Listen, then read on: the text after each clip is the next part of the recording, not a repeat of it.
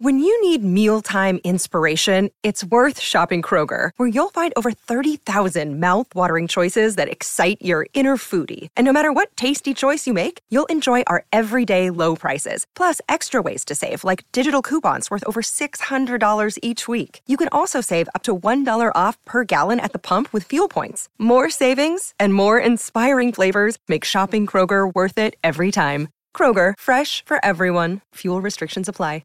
Another day is here, and you're ready for it. What to wear? Check. Breakfast, lunch, and dinner? Check. Planning for what's next and how to save for it? That's where Bank of America can help. For your financial to-dos, Bank of America has experts ready to help get you closer to your goals. Get started at one of our local financial centers or 24/7 in our mobile banking app. Find a location near you at bankofamerica.com/talktous. What would you like the power to do? Mobile banking requires downloading the app and is only available for select devices. Message and data rates may apply. Bank of America N.A., member FDIC.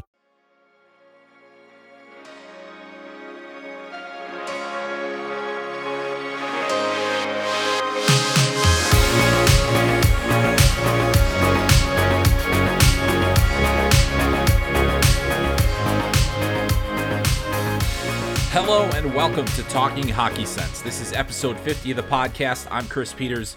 So glad you could join me for yet another episode about the 2022 NHL Draft. It is our draft rankings special. My rankings came out on Daily Faceoff last week. You can read them there at dailyfaceoff.com, or you can just search Chris Peters 2022 NHL Draft Rankings and they will pop up for you on the Google machine.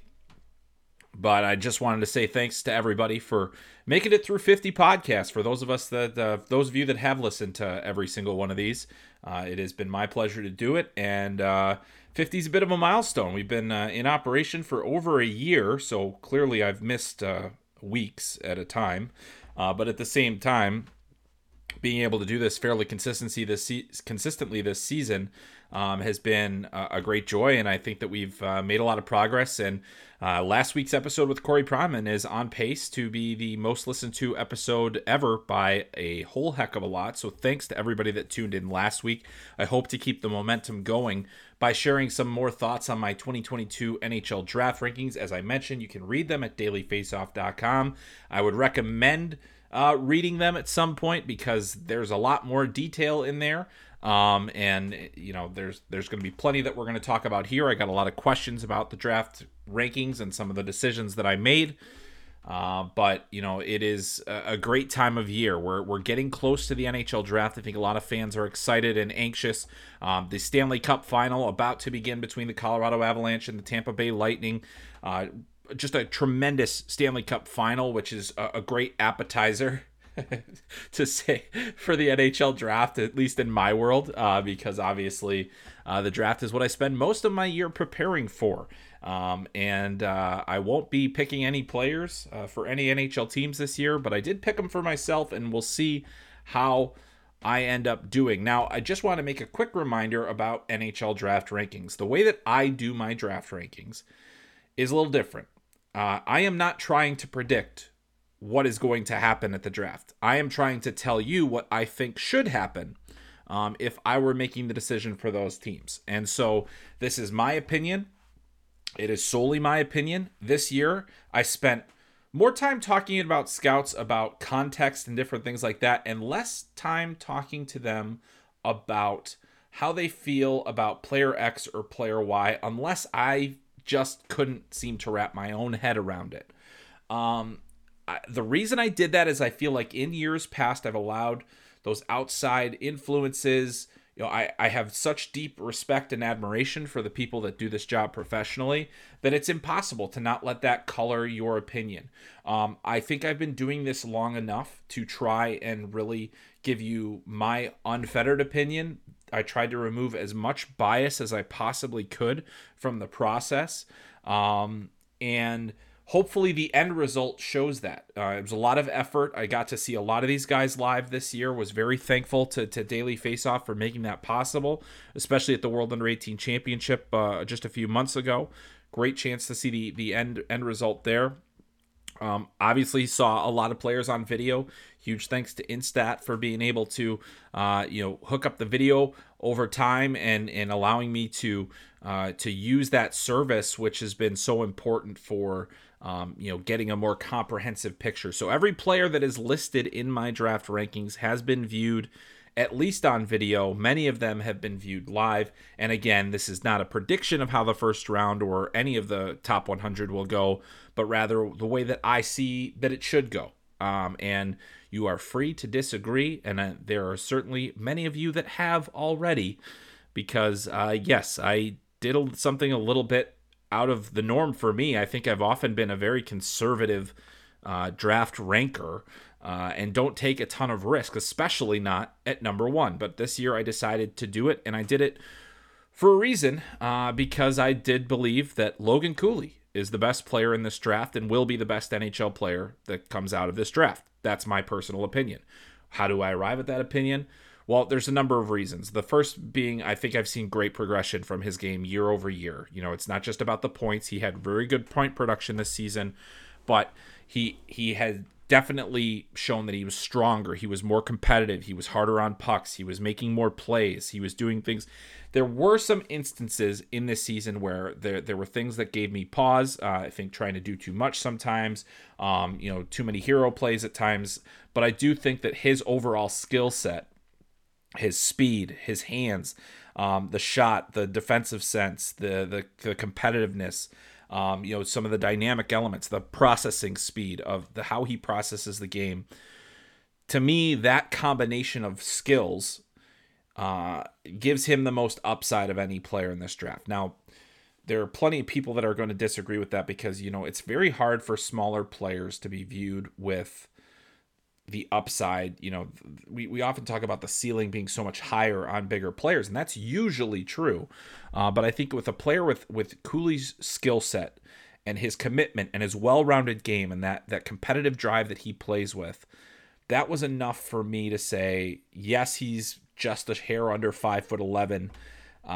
There aren't a ton of 5'11", 5'10", really centers in the league.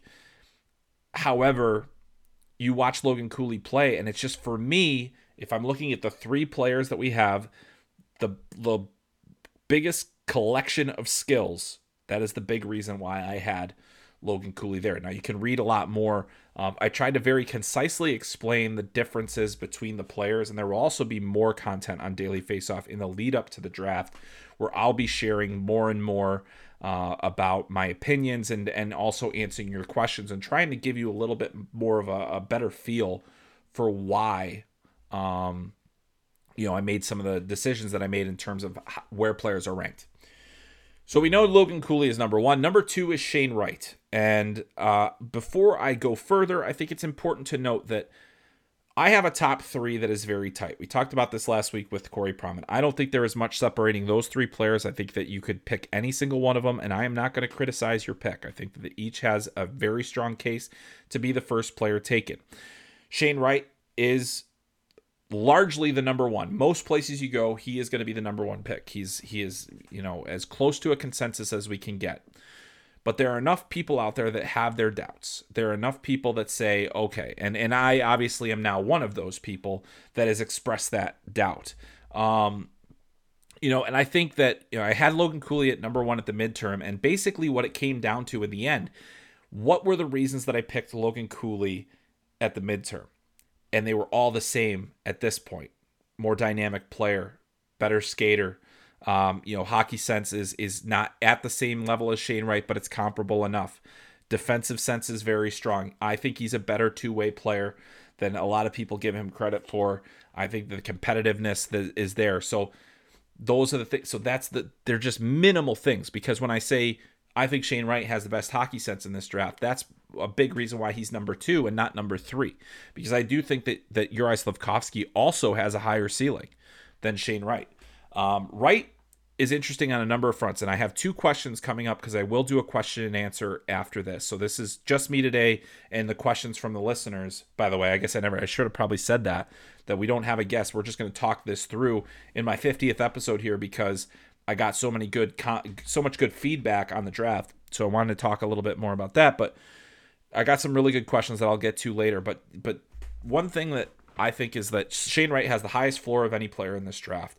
I think he could go into the NHL tomorrow and be a serviceable player right away. I think he'll only get better from that, and the big reason is because I think he's an incredibly intelligent player. He's not as flashy. He doesn't, have as dynamic a skill set. He's not as fast. The other thing is that I mentioned in my draft ranking is that I didn't see a progression in terms of the physical nature of his game, in terms of he is stronger, but is he... he hasn't really grown since he got into the OHL, which doesn't really bother me. He's at an average size, which is fine. He's about a hair over 6 feet tall and just a hair under 200 pounds. So very serviceable playing weight and everything else.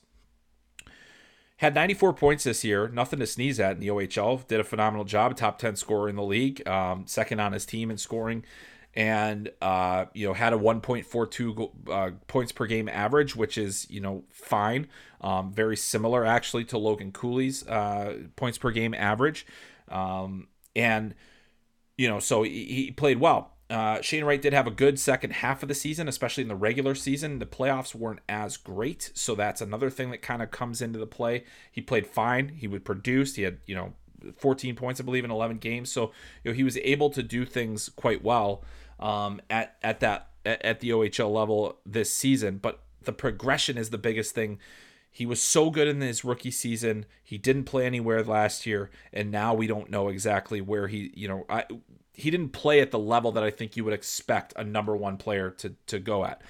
And that brings me to my next point about these number one prospects. Not a single one of them has produced at a level that is comparable to that of recent first-round draft picks. Not Alexis Lafreniere, not Jack Hughes, not, none of those guys in terms of, and last year we obviously had a defenseman go number one. You're not looking at the points so much there, but the production is just not at a level that you would normally see for a number one pick. And I think that speaks to the relatively shallow nature of this draft, and that, these players, we talked all year about how, why is Shane Wright number one still? Well, it's probably because nobody else is really taking that and sees that.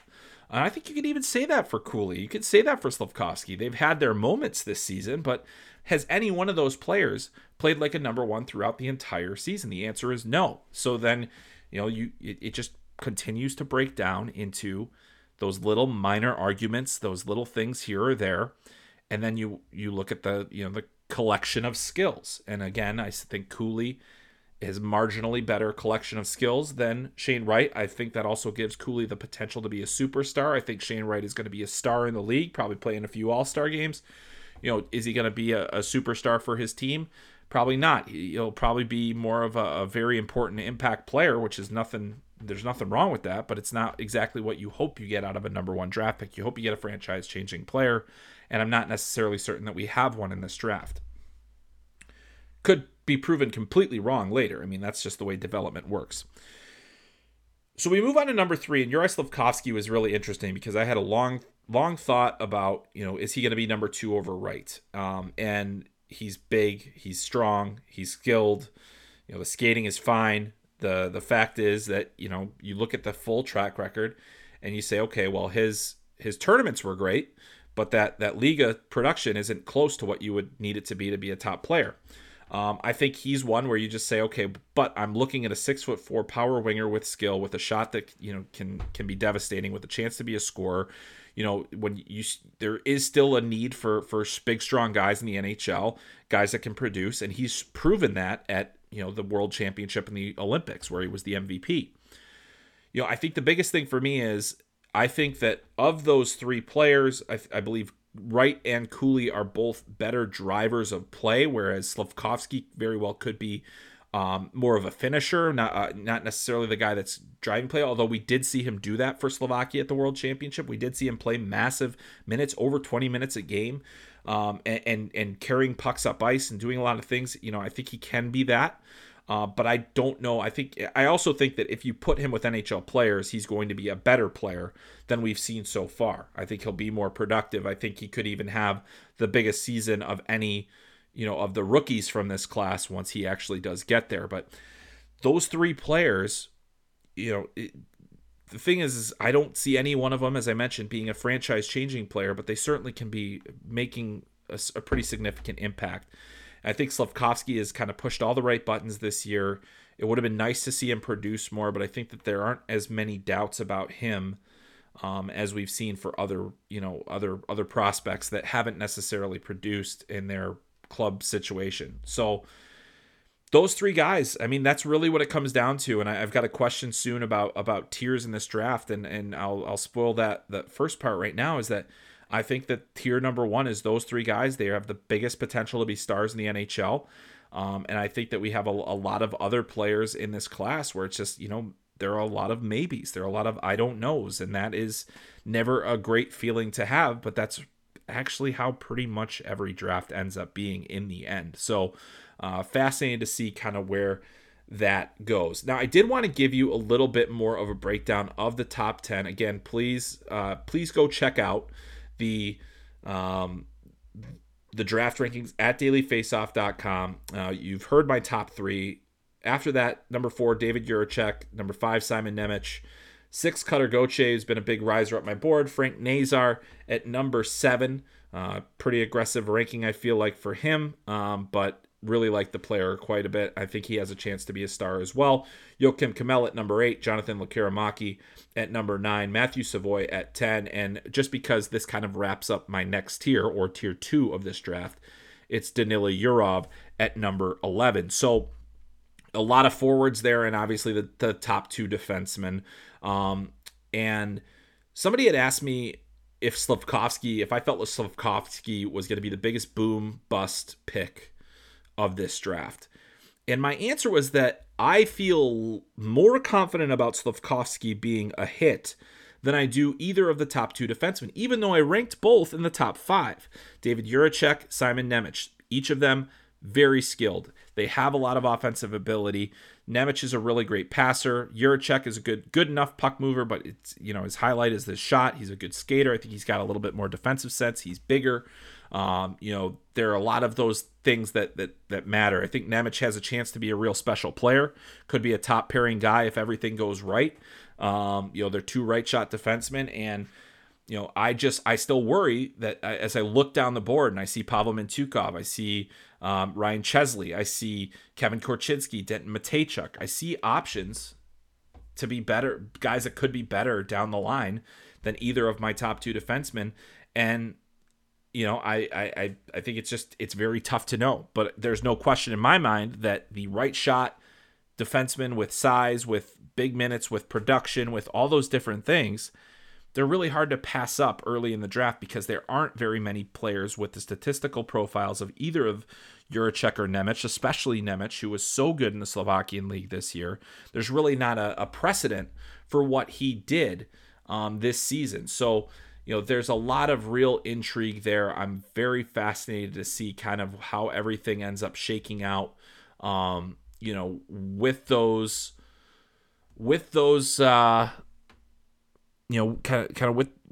two guys. It's very interesting. I think you could go either way. I personally have Jiříček ahead, but I know there are plenty that would say Nemec, and they, I can't argue a ton. I just know how I see it, and obviously I see it that way. But to move on from that, then you go to the next phase, and then we're talking about high upside forwards again, and it's Cutter Gauthier, who's probably going to be drafted as a guy that teams believe is going to be a center. Nazar played center this year. There's some question about can he play center at about 5'9.5", 5'10". I think he was measured at 5'10" at the combine. I think he can. I think he's a very quick, shifty player.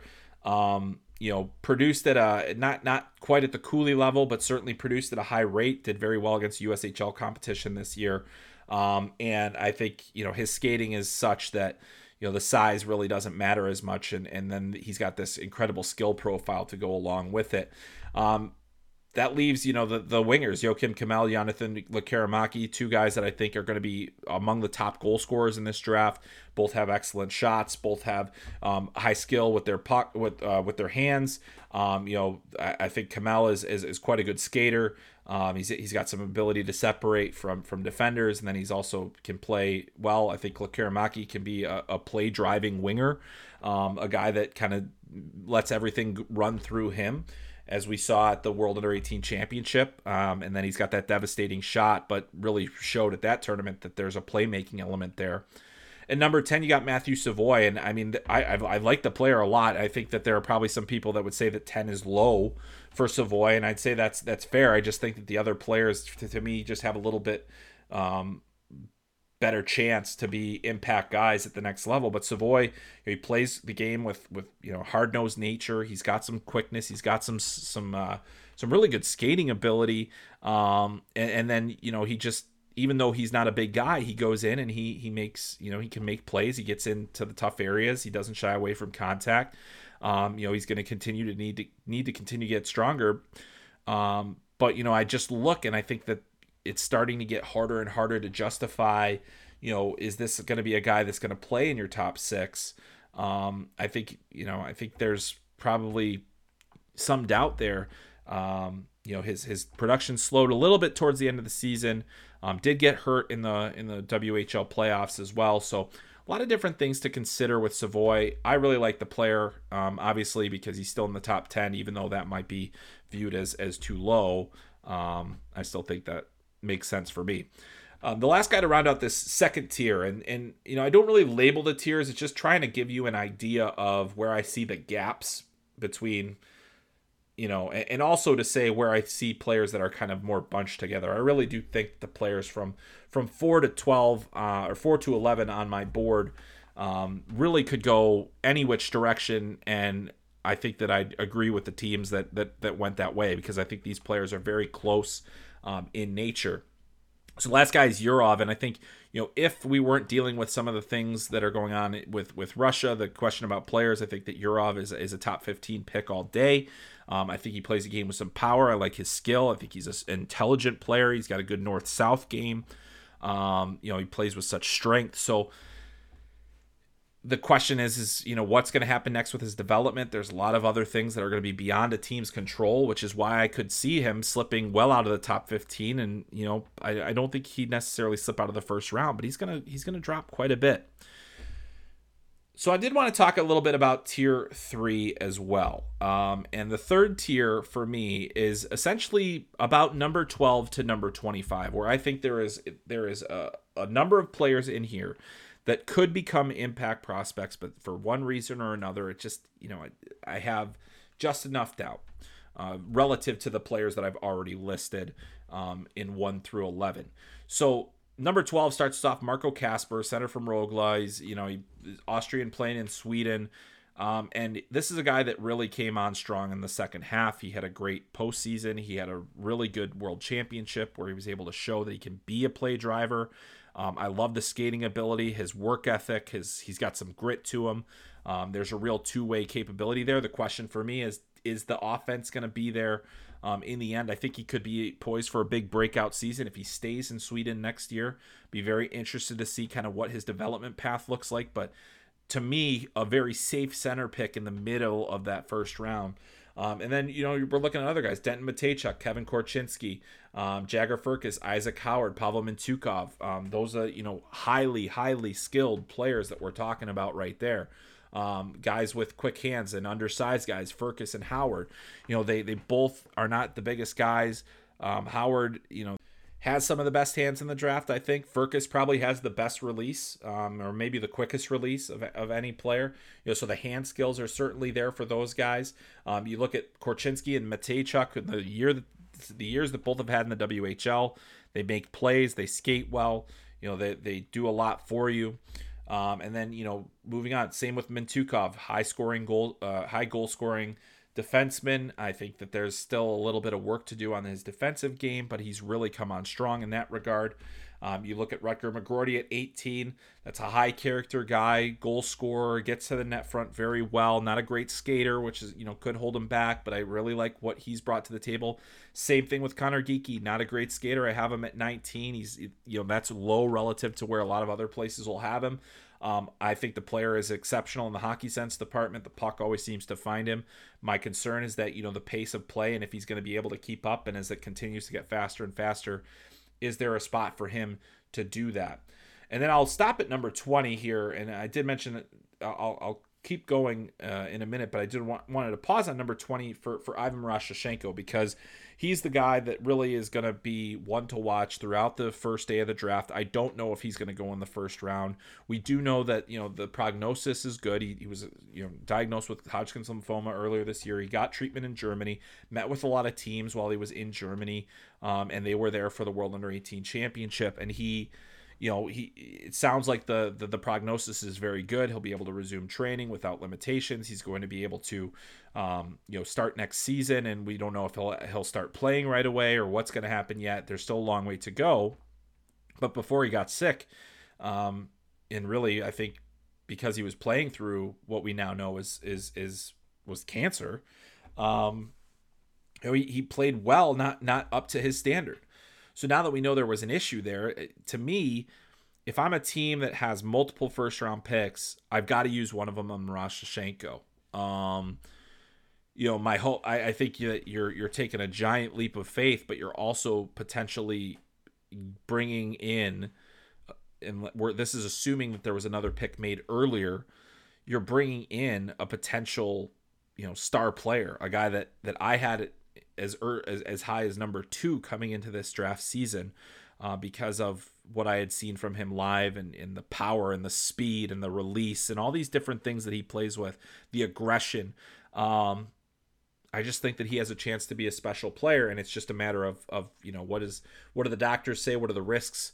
How much did this lost season hurt him? There's so many things that need to be sorted out yet. Also have a pair of USHL defensemen in Lane Hutson and Ryan Chesley. We do have some Hutson questions coming up later in the podcast, but one of the questions that I've been asked pretty frequently is, why is Hutson over Chesley when Chesley is over him on so many boards? And I would say that Ryan Chesley of the two is definitely the safer pick. I think that he's a brilliant skater. I have no doubt in my mind he's going to have a long NHL career.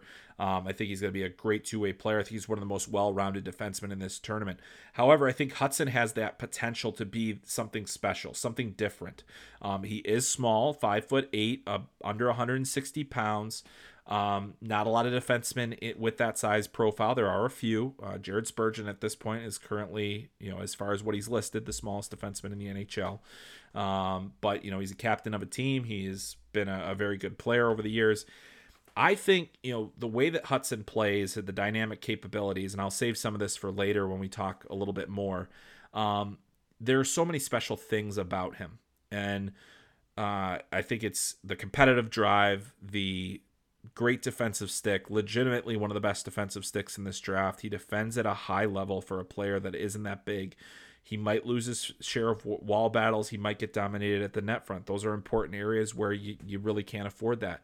But as he continues to grow and get stronger, if that does in fact happen, that changes the dynamic. And I think that those two defensemen are exceptional. And I might even be too low on both of them. I understand the risks of Hutson and why teams would be reluctant with him, but I've seen enough to say I wouldn't be reluctant. I think that there's a lot there.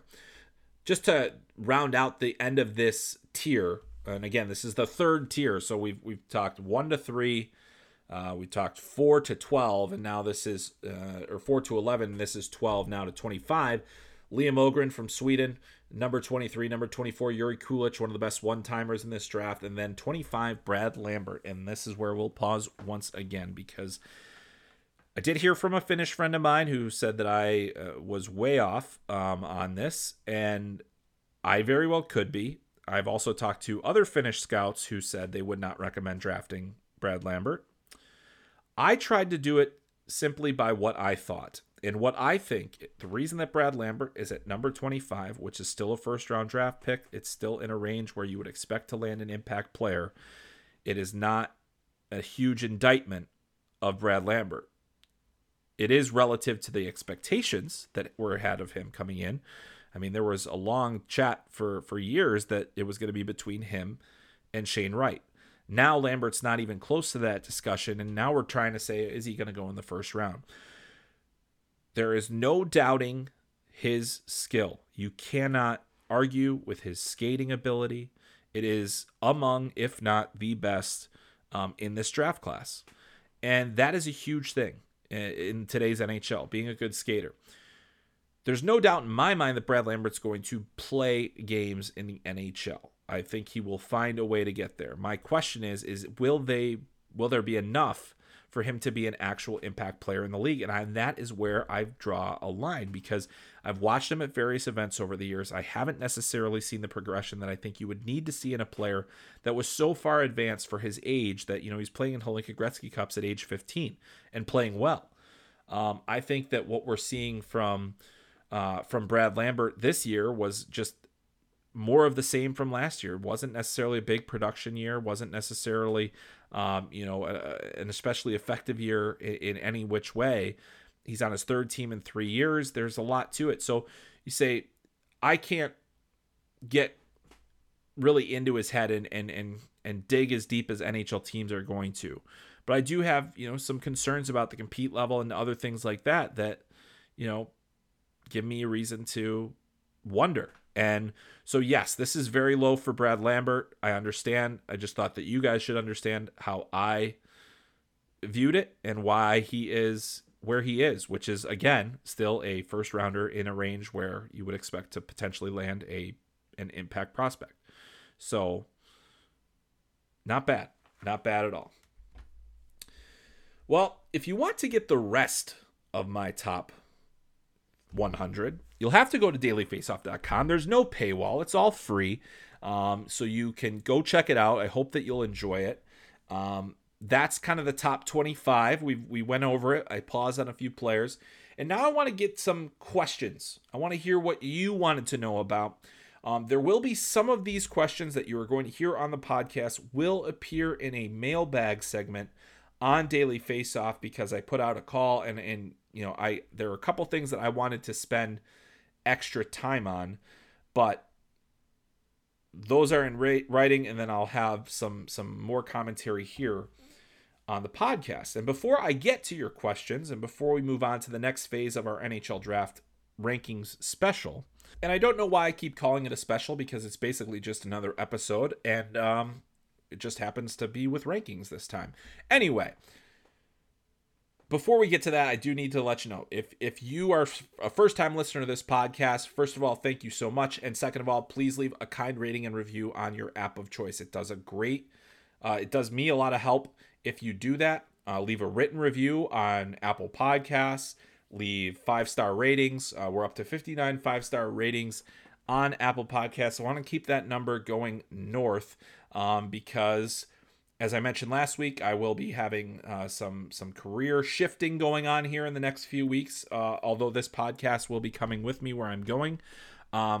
So if you want this to continue, if you want to keep the party going, I guess, I don't know, that sounds so weird to say about an NHL draft podcast, please go ahead and hit that subscribe button. Definitely give us a 5-star rating and a written review wherever you get your podcasts. It does help us move up the charts. And this week, with the Corey Pronman episode, we're up to, I think it peaked at higher than 40 on the top hockey podcasts in the United States. So for an independent podcast with no network backing, I think that's pretty good. So thanks very much to all of you who have tuned in, and we want to keep this going for you. So now that that's out of the way, let's get to your questions. There are some really great ones. We're going to start right at the top. Obviously, a lot of questions about Logan Cooley and Shane Wright and all these different things, and a lot of, I would say, anxious Habs fans in my mentions after not putting Shane Wright number one. And, I think we got to talk about it. So let's get to the questions. All right, our first question comes from Leo B. He's a frequent questioner on the podcast. He says, Chris, are you able to provide some tiers for the 2022 rankings, at least for the top 32, or however deep the last tier of potential first rounders goes? So basically, as I said, 1 through 3, 4 through 11, 12 through 25. And that's kind of where I start to see more significant drops. I think 26 to 39 is still pretty good. That's where I would say tier 4 is. Tier 5 more like now 40 to 74. And tier 6 was 75 to 100. If we're just taking my top 100 rankings, again, that's just where I start to see the gaps. I think that, you know, you can go and read the rankings and see which players are where and understand kind of where those are. But, you know, I think it's, as this draft goes on, I get less and less passionate about the players. That's true every single year, but I think this year it happens a little bit faster. And that could just be me. That could just be the, you know, the way that this year went. But that's just kind of how I felt about this class over the course of the season. The top is only okay. The middle is good to average or around average, what we would expect for a draft. And then it really starts tapering off in the late first round. So, you know, I think that if you're picking within those first 25 picks, you have a great opportunity to land a significant prospect for your system. Everything after that, it's a real, you know, kind of wonder at this point. So that'll be interesting to see. This is one that I'll have answered on the Daily Faceoff mailbag, but I did want to share it here because I thought it was, you know, fascinating. It's something that we should be talking about more as we look at these players, and this one comes from Daniel M. At 15 years old, Shane Wright was already very mature physically and didn't grow much thereafter. In comparison, Connor McDavid grew up by 3 inches and added 30 pounds during the same period. We saw the progression with McDavid. Is this a concern for you about Wright's potential of improvement?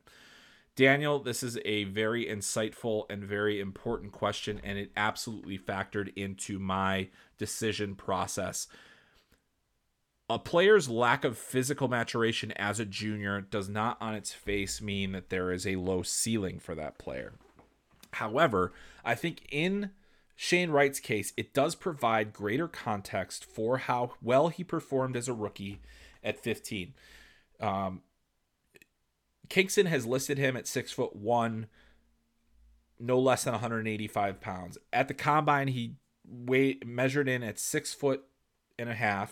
And 6 foot plus a half inch and 199 pounds. So you're right. There has not been much growth. He is a stronger player today than he was as a rookie. He's more physically mature.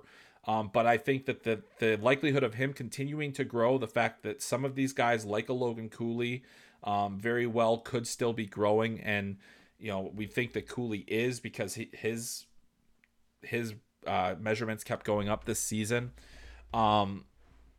You know, that is a factor. And I think it also says to me, you would like to see, as a player gets stronger and has more experience, you would like them to see them dominate at this level. And I think that's one of the biggest things, is that there was an expectation that Shane Wright would dominate this season as opposed to being excellent, which is, you know, still very good. He didn't dominate at any point. I think he had flashes of good games, but it wasn't all there. And that was disappointing, I think, on some level, and probably, you know, does that color him being first or second?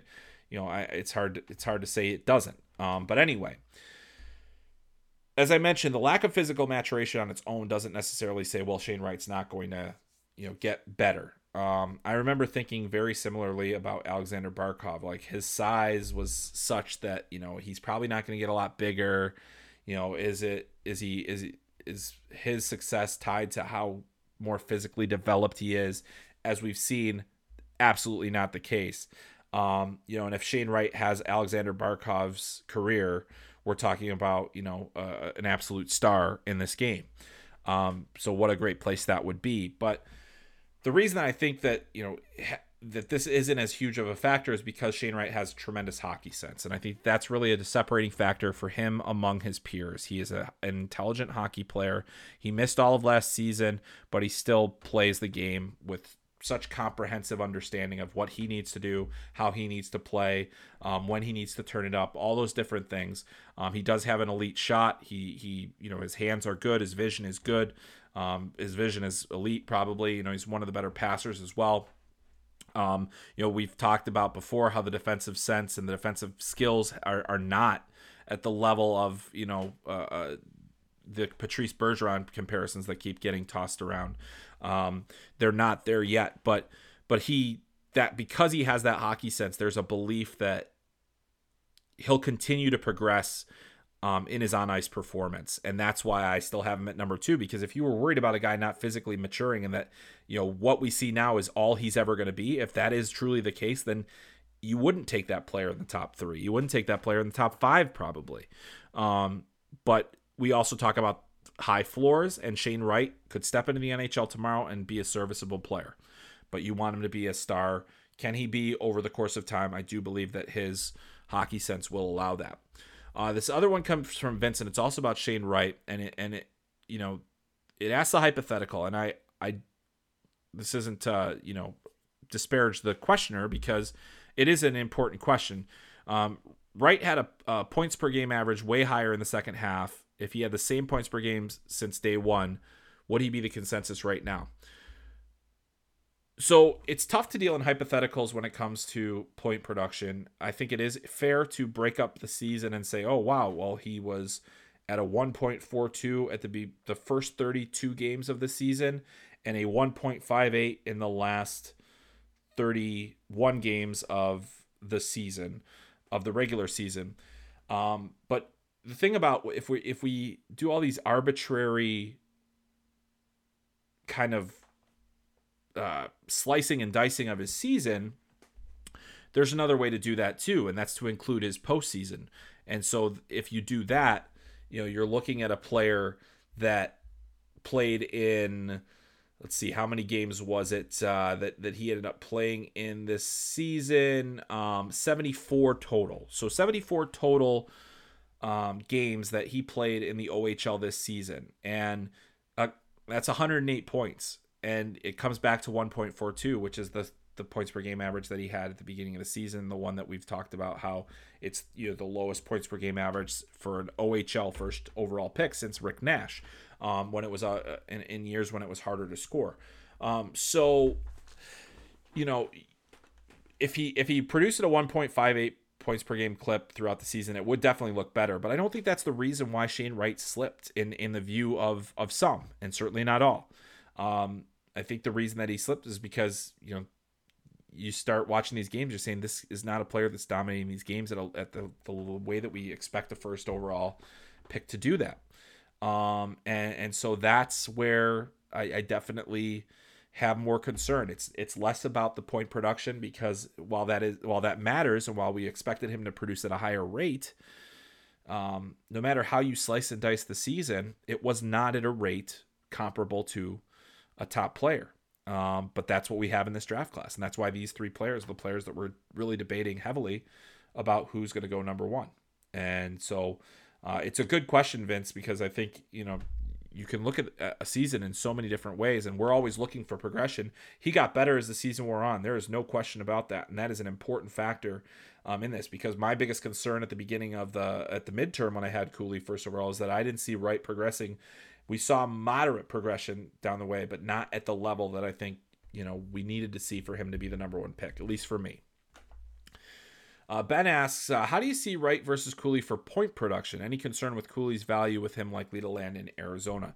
Well, I think it is true. I mean, I would say that Logan Cooley at number three at Arizona is probably, if I was to do a mock draft right at this moment, is probably where it would be. And I will have a mock draft later on at Daily Faceoff's, shameless plug. But I don't have a ton of concern with value. I mean, we're talking about points, and I'm sure that Ben's got a bit of a fantasy hockey angle on this as well.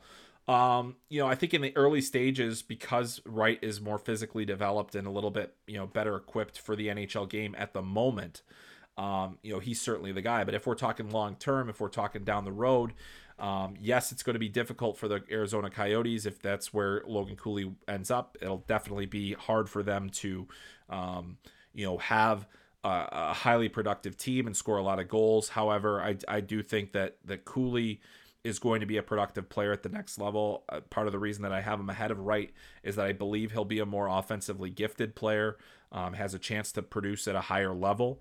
He doesn't have the same shot that Wright does, but I think everything else about his game offensively translates as well or better. I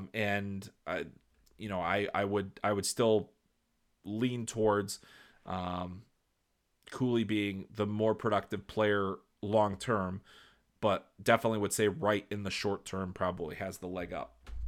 It's also important to note that Cooley will be going to the University of Minnesota next season, probably a one and done. But you know, either way, it's going to be interesting to see kind of what he does there. All right, now we're going to get into some of the other specific prospect questions and team questions that I got on Twitter. This one comes from Mike. What is your sense on the Sharks at 11? Will they take Lekkerimäki because of the connection with Eklund if he falls that far, or do you think they would still go for a defenseman? Well, I think San Jose's in a very interesting position. Obviously, right now, they don't have a general manager, so it's really difficult for me to say, you know, how things are going to go and what they're going to do, because that may change. Now, I would say that more than likely, they'll keep intact the Doug Wilson's, you know, the guys that were under him, which include Doug Wilson Jr., Tim Burke, who have, the two of them very involved in the scouting department. They have a really good amateur scouting staff in San Jose. They've had some really good picks over the last couple of years, and I think that they're just gonna, you know, whoever is the next guy on their board, they're gonna take there. It could be Lekkerimäki, could be Kemell. We'll see if they're even available there at that point. You know, does Matthew Savoie fall far enough? Does he fit their profile? I just think in the range that they're picking in, it would make a lot of sense to look at some of the defensemen, the remaining defensemen. I mean, I have Denton Mateychuk as the third best defenseman right now in the draft. I think he'll absolutely be available at 11. You know, I don't think that they would pick Lekkerimäki because of playing in the same club as Eklund. They didn't, you know, that certainly helps. And you want to, you know, if your top two guys came from the same club, you have a real good sense of their development track and all those other things. So it certainly could be tempting. You know, and I would love, you know, I think for the Sharks, getting a high-end goal scorer and offensive player like Lekkerimäki at 11 would be great. I mean, that's kind of the way my board is structured as well. I have Lekkerimäki a little bit ahead of that. So if you get him there, you'd be real happy. So I think it really could go any way at this point. I do think the value among the forwards, if you've got any one of Savoie, Kemell, or Lekkerimäki right there, it'd be hard to pass on any one of them in favor of the defenseman at this point. All right, we've got two Lane Hutson related questions, and you guys know that I enjoy Lane Hutson. My good pal Pete Krupski asked, Lane Hutson first round question.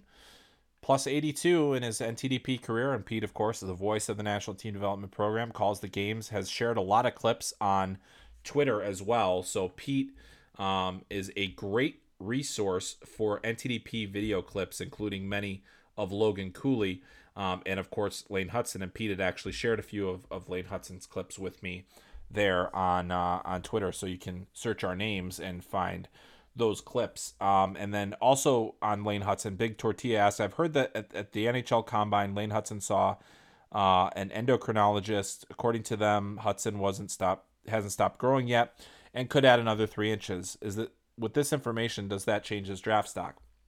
Let's get to Big Tortilla's question first, because it is an important one. We did talk about it a little bit last week, but you know, the fact that there is some belief, at least an endocrinologist that Hutson saw thinks that he can grow 3 inches, that does change a lot. I mean, there's a big difference. It sounds silly, but there is a big difference between a 5'11" defenseman and a 5'8" defenseman. You know, he does definitely have you can, just by looking at Hutson, you can see that he hasn't quite physically matured yet. You know, he still looks very young. He does have an older brother that grew late as well, grew to 5'11". His dad is 5'11". He comes from a family of athletes. His mom was a collegiate gymnast as well. So, you know, Lane Hutson has a lot of that there. And yes, if there is a team out there that sees the information that, you know, about that, and they take it at face value, then I think they'd be more prone to ask him, you know, to draft him. But it's a big if. There's a big if there. What if, you know, things don't go right? What if there's a reason for this? You know, that's a huge risk that you're taking on in a first round. So to answer Pete's question, you know, do I think he's going to go in the first round? I have my doubts. Do I think he should? I do. I think for as small as he is, he has the best defensive stick in this draft. He is around the puck so much. He has great puck skills, dynamic footwork. You know, he doesn't have great straight line speed, which I think is another reason why I have my doubts that he'll go in the first round, but he does have, you know, he can skate, and he can make plays, and he can escape pressure, and he can extend plays. I love the way that he plays the game, the competitiveness he plays with. His teammates love him. And he put up a lot of points this year. He, as Pete mentioned, a plus 82. I mean, this team was so much more dangerous when he was on the ice, played big minutes in the Under-18 World Championship. I believe he's a first-rounder. That's just me. I believe on talent, he's a first-rounder. But I understand I'm not an NHL scout who is worried about getting fired if they get this one wrong, or a general manager or anybody else for that matter. If they get this one wrong, it's a big risk to take. It's one in my very comfortable media position I'd take all day. So we'll see where that goes. All right, next question comes from Martin. Yes, did you see Corey Pronman's feature on the highest upside players in the draft? What's your top 5 top ceiling players, and are there any high ceiling players that will make it into the 3rd round? Well, I think there's always a chance for high ceiling guys to slip. But I'd say that, if we're looking at the highest ceiling players, it's unlikely that you would see them go all the way into the 3rd round. Is it possible? Sure, but I just don't see it. But, this is another question that I'll have in my mailbag on Daily Faceoff. So I'll only give you just a slight sampling here. But to me, I think Logan Cooley has the most upside. That skill, the talent, the fact that he's still growing, all of those things. I think that there is a massive upside there. He's headed to the University of Minnesota. Going to be fascinated to see how he does under Bob Motzko there, and who he plays with, and how quickly he can make an impact. I think he's going to be an outstanding player. Cutter Gauthier, probably the best overall athlete in this draft. I think that he is so sure-handed with the puck. He's going to be a center, 6'3" center that can skate, that plays hard, that gives you offense, that has a tremendous shot. Those guys, you have to really lock them down when you have the opportunity. Given all the high risk, high reward, Ivan Miroshnichenko, we talked about him a bit already. If he gets healthy and he has a chance to resume his career and he doesn't miss a beat, I think he'll be in the NHL quickly, just because of that. And I think he'll kind of grow into more of a star. I also have 2 defensemen in my top 5 for the high ceiling. I think Kevin Korchinski from the Seattle Thunderbirds, been talking about him a lot, really showed over the course of the season that he's really starting to get to his potential, but that he still has a long way to go. He's a 6'2" defenseman, skates very well, moves pucks well. I think he plays the modern style game. It's just going to be a matter of repetition for him, getting more reps and getting more game time, getting more opportunities, and that's going to be huge for him and huge for whoever drafts him. Lastly, Sam Rinzel, who I think is one of the more fascinating players in this draft, played at Chaska High School for a portion of the season and then spent the rest of the season with the Waterloo Blackhawks. And you could tell at the USHL level that he wasn't quite able to do everything that was possible in his arsenal. But then there were moments where you'd see him skate pucks out of trouble, skate pucks up ice. His zone exits were phenomenal. It's just a matter of he still needs to figure out what to do once he gets himself into the open ice. And so I have some significant hockey sense concerns about Rinzel, but physically, the 6'3", closing in on 6'4", right shot defenseman with skill and good footwork. That's a guy where I could see a lot of talent, and why he'll probably go late in the 1st round, even though he is a fairly large project. So, as far as guys that could go late with higher ceilings, I think it's always tough to say about those guys. I think that Philip Bystedt, I don't think he's going to go as late as the 3rd round. In fact, he might even go in the 1st round, but he's one of those guys where I love the size and skating package. It's really interesting to see kind of what he can do. But again, it's just, is it all there between the ears? Does he process the game at the speed at which he can play? Not always clear there. Gleb Trikazov, who I'm sure you've heard a lot about. I know he's very popular with other public lists, and I think he's got a lot of the talent there. I would like to see him be a little bit more consistent, but there are some legitimate offensive tools, and the fact that you've got the Russian thing going on, will he be there later? Absolutely possible for him to be there later.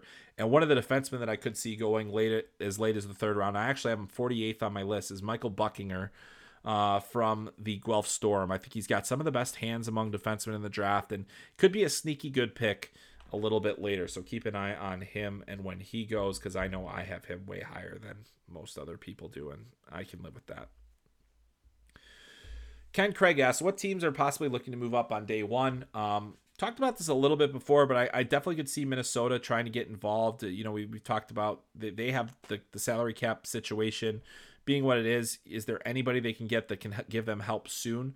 Because the cap or capture, or not the cap or capture, the retained cap hits from the buyouts of Zach Parise and Ryan Suter kick in, and it ain't going to be pretty. So you need to get younger, quicker.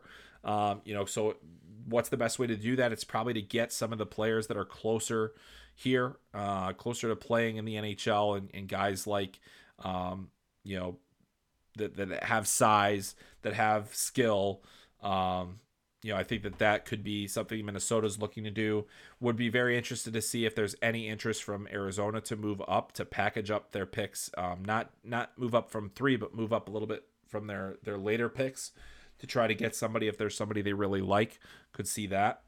But the thing that I'll really be looking at, and this includes with the Wild, is, you know, teams that are going to trade roster players for picks. Is that going to happen? And in trying to get rid of salary cap situations, trying to get rid of various headaches that they have, that's when I think we could see some movement in terms of picks and teams moving around on the draft board a little bit more, as if some of those roster players get involved. Question is the value of this year's draft good enough to land those types of players? I guess we'll have to wait and see until draft day. JD asks, I am very intrigued by Jagger Firkus, #1 coolest name in the draft. Can he be a home run for a team drafting later in the first?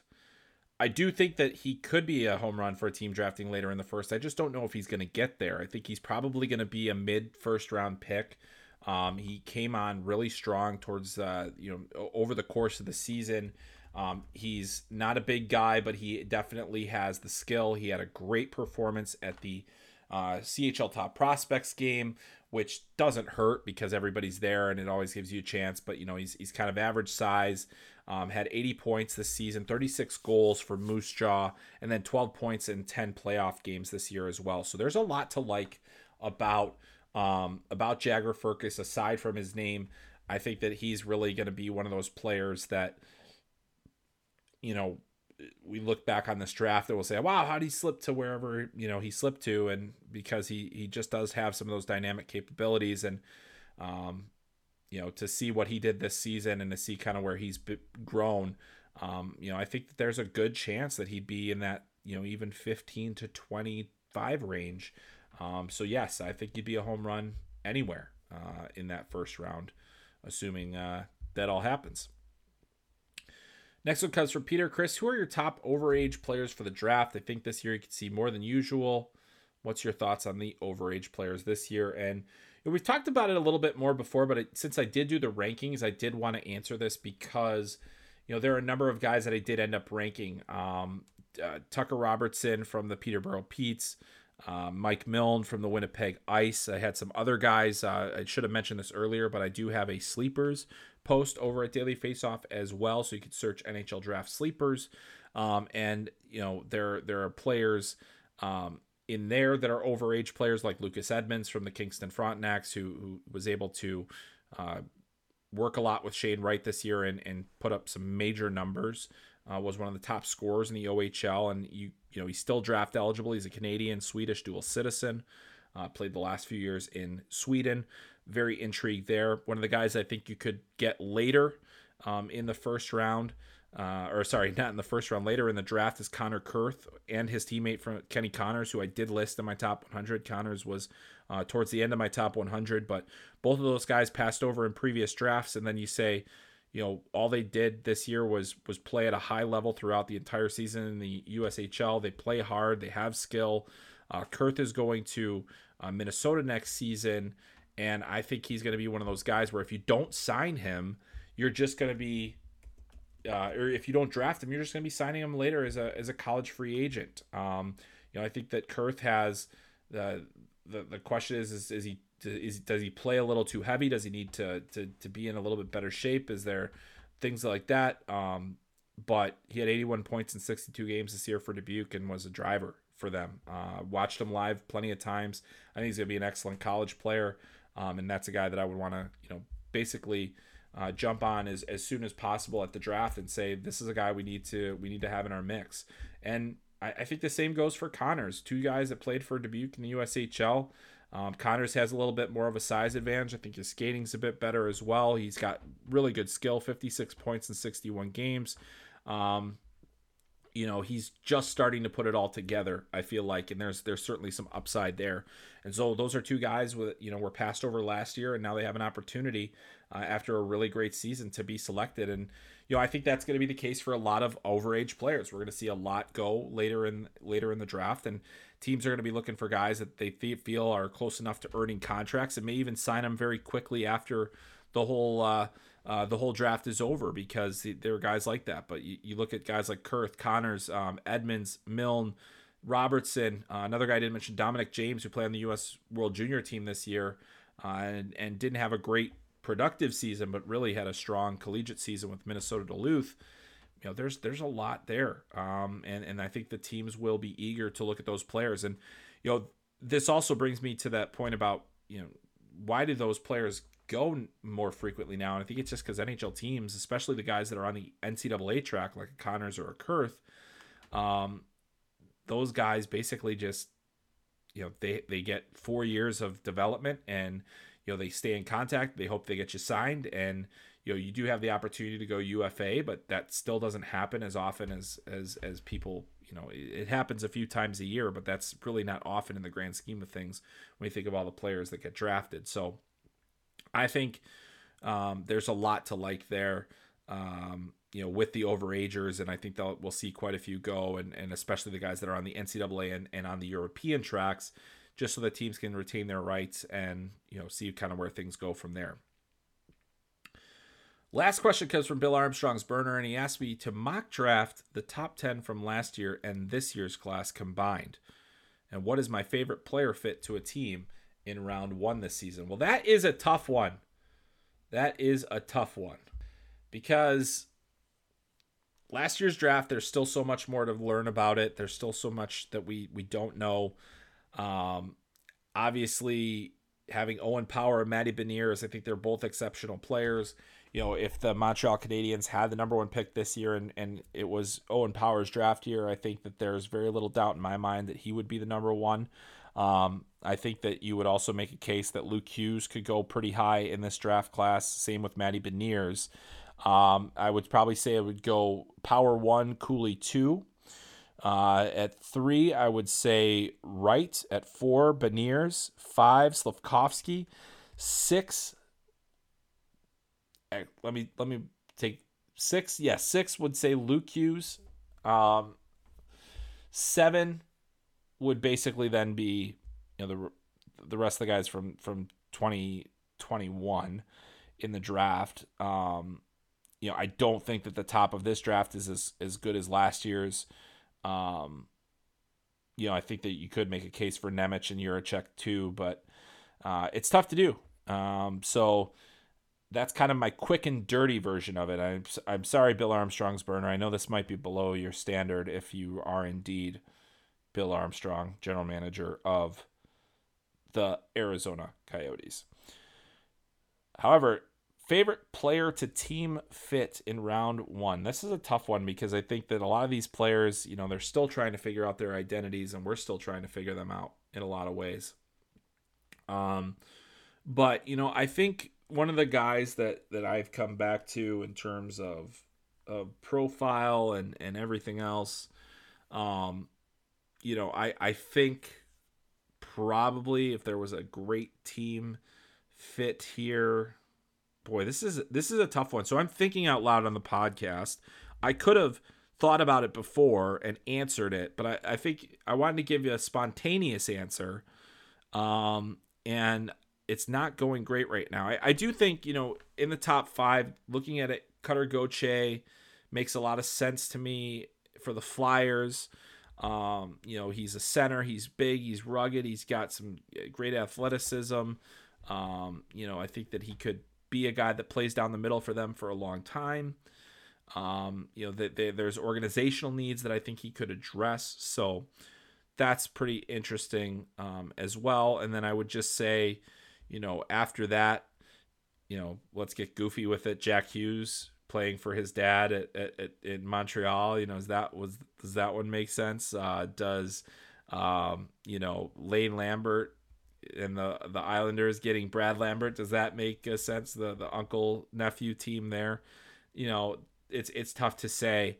You know, I would think that, you know, Steve Yzerman and the Red Wings, I'm going to be interested to see, you know, who they take. It always seems like they have a type. I would not be stunned if that player was Marco Casper.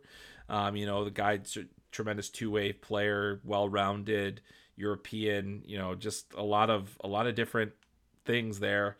Say, oh yeah, that would make sense if it was him.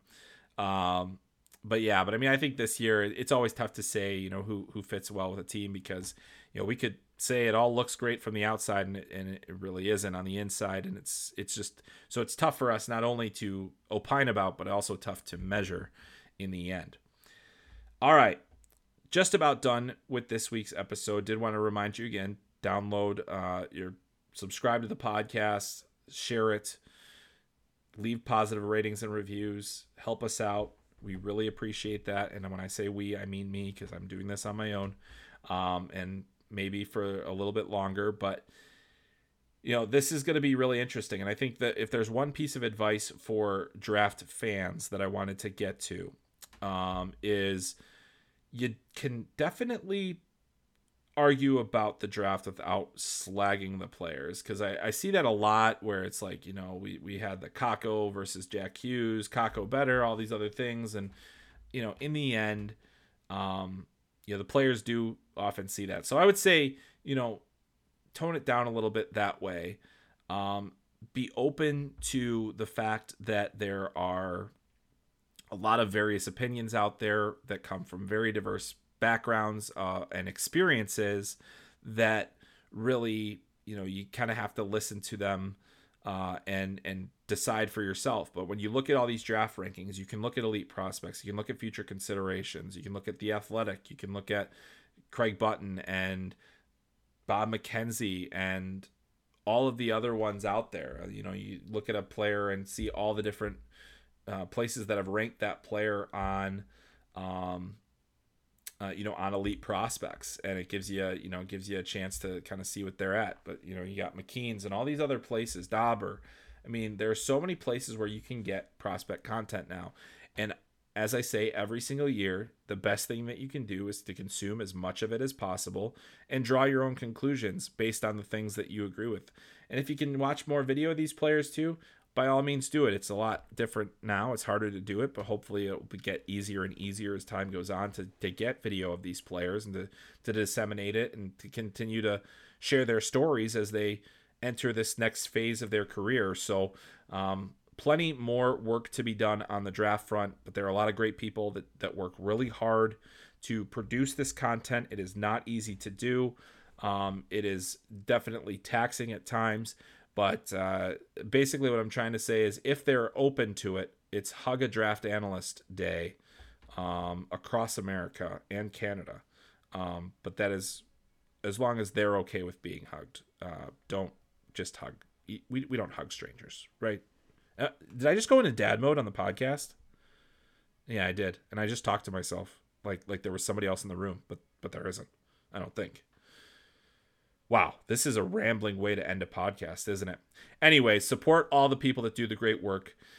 Enjoy the draft. We will have more episodes coming up before the draft in July, but also we'll have coverage after the draft. Can't wait to get all that going for you. Hope you guys enjoyed the draft rankings, and I hope that you enjoyed the Q&A portion as well. Again, please go check that out at dailyfaceoff.com.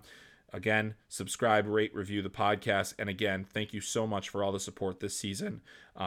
It has been a challenging one, but you guys have been there every step of the way, and I really enjoy these conversations that we've been having in this podcast format. So hope you guys are enjoying listening. That is going to do it for this week's episode of Talking Hockey Sense. My name is Chris Peters, and we will catch you next